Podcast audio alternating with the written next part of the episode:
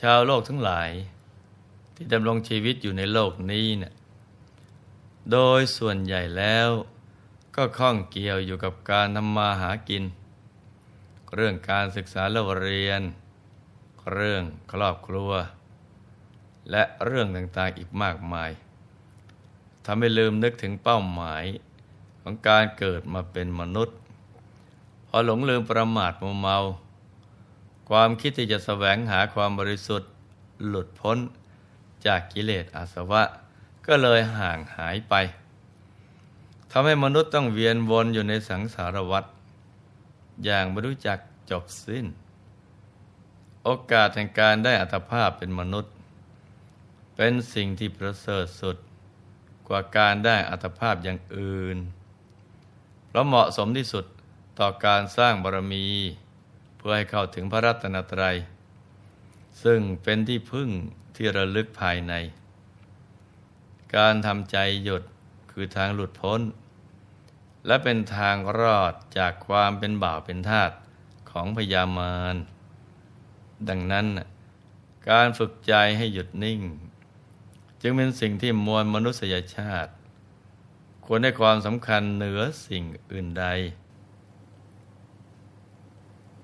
มีธรรมภาสิทธิ์ที่กล่าวเอาไว้ ในกลุ่มพระการชาดกว่าอาตมภาพ ได้เห็นวัวผู้ตัวหนึ่ง ท่ามกลางฝูง มีหนอกขึ้นเปรียว ประกอบด้วยสีสวย และมีกำลังมาก ได้เห็นมันขิดวัวตัวหนึ่งตาย เพราะการเป็นเหตุ ครั้นได้เห็นเหตุนั้นแล้ว อาตมาจึงได้ประพฤติธรรมสำหรับวันนี้ หลวงพ่อก็จะขอนำแรงบันดาลใจในการทำความดี มาเล่าต่อจากเมื่อวานนี้นะจ๊ะ สืบเนื่องจากพระบรมศาสดา ทรงแนะนำภิกษุห้าร้อยลูก ให้มีใจยินดีในพระนิพพาน ไม่ควรให้การมาวิตก ก็มาครอบงำจิตใจ เพราะกิเลสที่เกิดขึ้นมาน่ยแม้เพียงเล็กน้อย ก็เหมือนสนิมในใจ ที่คอยขัดขวางกุศลธรรมไม่ให้บังเกิดขึ้น พระองค์ทรงยกตัวอย่างของบัณฑิตนักปราชญ์ในการก่อนที่อาศัยเหตุการณ์รอบตัว มาเป็นธรรมะสอนใจจนได้บรรลุธรรมภายใน เรื่องก็มีอยู่ว่า ในอดีต ได้มีพระราชาทรงพระนามว่า นักขชิ ในนครตักกศิลา ที่แคว้นคันธาระ เสด็จประทับยืนอยู่บนปราศาสตร์ทอดพระเนตรเห็นหญิงคนหนึ่ง ในมือแต่ละข้าง ได้สวมกำไลแก้วมณีข้างละหนึ่งอัน ได้นั่งบทของหอม โดยไม่รู้ว่า มีคนกำลังแอบมองเธออยู่ พระราชาทรงทอดพระเนตรเห็นแล้วก็ดำริว่ากำไลแก้วมณีเหล่านี้เนะี่ยไม่กระทบกัน ไม่มีเสียงดัง เพราะแยกกันอยู่ข้างละอัน ต่อมาเมื่อเธอนำกำไลจากข้างขวา มาสวมรวมกับแขนข้างซ้าย แล้วก็เริ่มบทของหอมต่อกำไลแก้วมณีที่ข้อมือซ้ายก็กระทบกัน จึงมีเสียงดังเกิดขึ้น พระราชาทอดพระเนตรเห็นเช่นนั้น จึงทรงดำริว่ากำไลแขนนี้เนะี่ยเวลาอยู่ข้างละอันก็ไม่กระทบกัน แต่เมื่อย้ายมาอยู่รวมกัน จึงกระทบกัน สัตว์ทั้งหลายก็เช่นเดียวกัน หากแยกกันอยู่ก็ไม่ส่งเสียง ไม่ทำร้ายกัน พอมีสองคนหรือสามคนขึ้นไป ก็กระทบกระทั่งกัน มีการทะเลาะวิวาททำร้ายกันเป็นต้น เพราะฉะนั้นตัวเราควรเป็นเหมือนกำไลข้างเดียว ไม่ควรกระทบกระทั่งใครเมื่อนั่งพิจารณาธรรมนิ่งๆ ตามลำพังอยู่ครู่หนึ่ง ทรงยึดถือการกระทบกันของกำไลมาเป็นอารมณ์ ในที่สุดก็สามารถจะเริ่มวิปัสสนา จนได้บรรลุปัจเจกโพธิญาณ และท่านก็ได้ประทานโอวาทแก่พระสกนิกรของพระองค์ ให้ดำรงอยู่ในความไม่ประมาท จากนั้นก็หอบไปพำนักอยู่ที่เงื้อมเขา นันทมูลกะ ตามปัจเจก พุทธประเพณี ทางด้านมิถิลานคร ขณะที่พระเจ้านิมิราช ประทับยืนทอดพระเนตร ถนน ทางสีหบัญชร ก็ทรงเห็นฝูงนก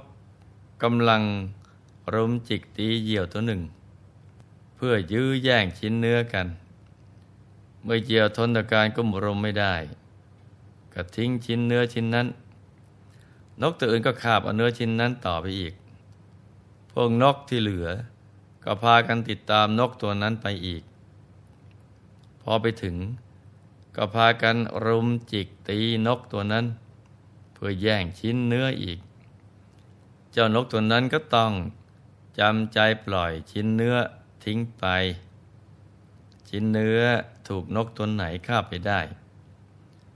นกตัวนั้นก็จะมาถูกรุมจิกตี อยู่กลางอากาศเรื่อยไป พระราชาทรงเห็นเหตุการณ์ เช่นนั้นแล้ว ก็พิจารณาเห็นทุกข์ที่เกิดขึ้น เพราะการครอบครองชิ้นเนื้อ แม้กามคุณทั้งห้าก็เช่นเดียวกัน ผู้ใดยึดถือไว้ ผู้นั้นย่อมเป็นผู้มีความทุกข์อยู่ ส่วนผู้ไม่ยึดถือ เป็นผู้มีความสุข เพราะกาม เป็นของสาธารณะสำหรับคนจำนวนมาก เรามีหญิงถึงหนึ่งหมื่นหกพันนาง ดังนั้นเราควรจะละกามคุณทั้งห้า แล้วอยู่เป็นสุข เหมือนเหยี่ยวตัวที่ทิ้งก้อนเนื้อดีกว่า เพียงอาศัยชิ้นเนื้อเป็นอารมณ์ท่านก็สามารถจเริญวิปัสสนาจนได้บรรลุปัจเจกโพธิญาณ เป็นผู้ไม่มีความอาลัยในวัตถุกรรมและกิเลสกรรมอีกต่อไป ยังมีอีกเรื่องหนึ่ง ที่พระบรมศาสดาทรงนำมาเล่าให้ภิกษุห้าร้อยรูปได้รับฟัง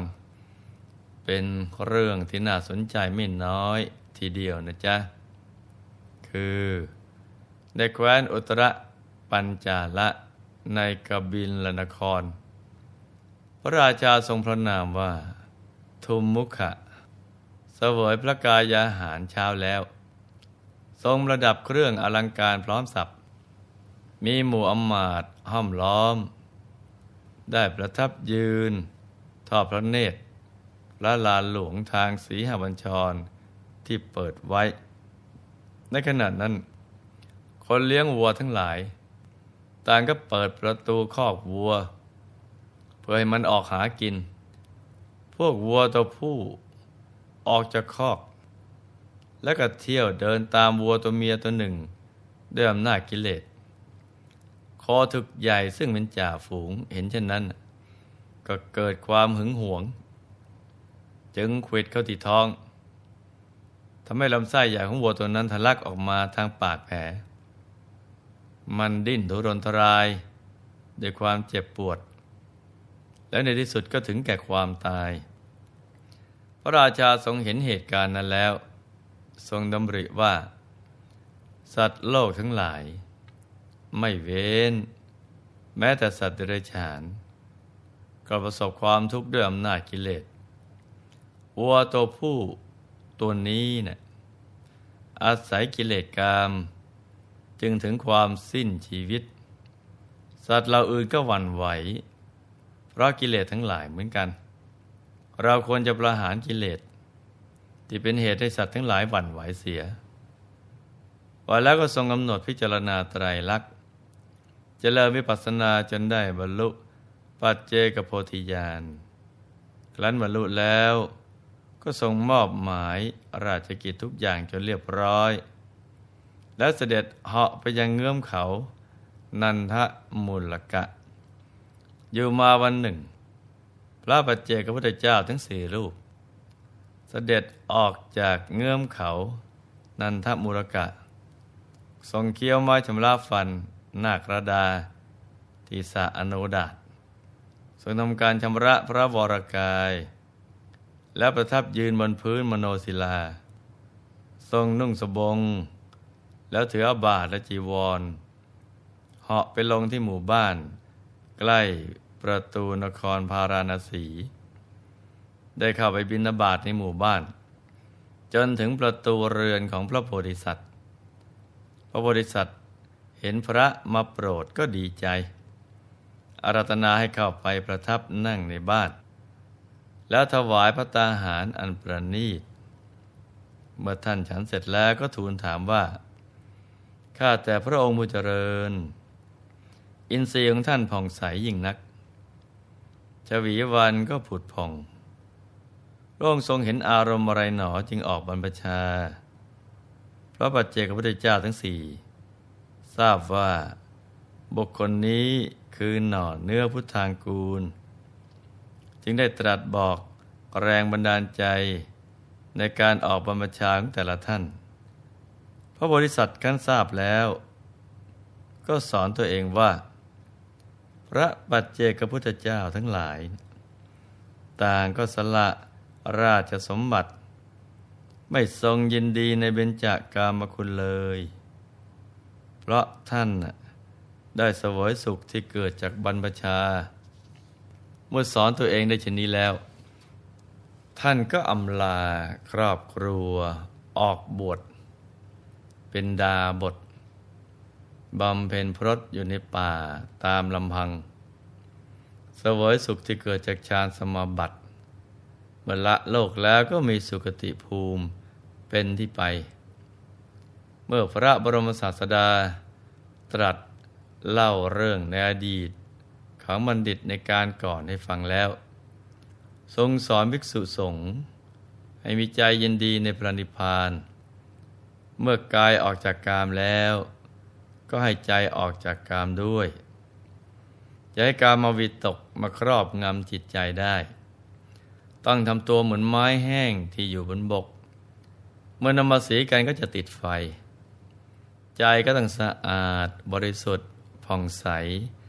ไร้กิเลสกาม พร้อมที่จะรองรับมรรคผลนิพพานอยู่เสมอภิกษุทั้งห้าร้อยลูก ครั้นปล่อยใจไปตามกระแส พระธรรมเทศนาแล้ว ในที่สุดก็ได้บรรลุธรรมเป็นพระอรหันต์กันทั้งหมด เห็นไหมจ๊ะ ว่าเหตุการณ์ต่างๆที่เกิดขึ้นรอบกายของเรา สามารถเอามาใช้เป็นแรงบันดาลใจในการทำความดีได้ทั้งนั้น ถ้าเราคิดเป็นก็จะเห็นธรรม เหมือนพระบรมศาสดาของเรา พระองค์ทรงเห็นเทวทูตทั้งสี่ ที่มาในรูปของคนเกิด คนแก่ คนเจ็บ คนตาย ก็เกิดปัญญาญาณว่า ชีวิตนี้นะไม่เที่ยง เป็นทุกข์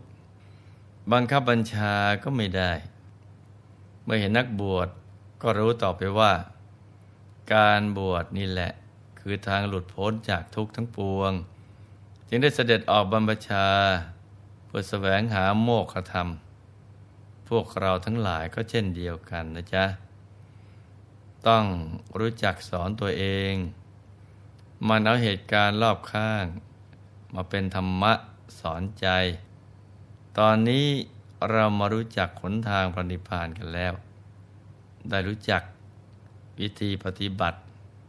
เพื่อให้เขาถึงพระธรรมกายแล้ว ก็ต้องคิดว่า เราโชคดีที่ได้เกิดมาเป็นมนุษย์แล้ว ก็ต้องเข้าถึงพระธรรมกายกันให้ได้ เหลืออย่างเดียวคือ ขยัน ลงมือปฏิบัติให้ต่อเนื่องสม่ำเสมอ แล้วสักวันหนึ่ง เราก็จะสมปรารถนา ได้เข้าถึงพระธรรมกายกันทุกคนนะจ๊ะ ในที่สุดนี้หลวงพ่อขออำนวยพร ให้ทุกท่าน มีแต่ความสุข ความเจริญรุ่งเรือง ให้ประสบความสำเร็จในชีวิต ในธุรกิจการงานและสิ่งที่พึงปรารถนา ให้เป็นยอดนักสร้างบารมี ผู้มีจิตใจสูงส่ง มีหัวใจของพระบรมโพธิสัตว์ ผู้ไม่เคยท้อถอย ในการสร้างบารมี ให้มีมหาสมบัติจักรพรรดิตักไม่พร่องบังเกิดขึ้น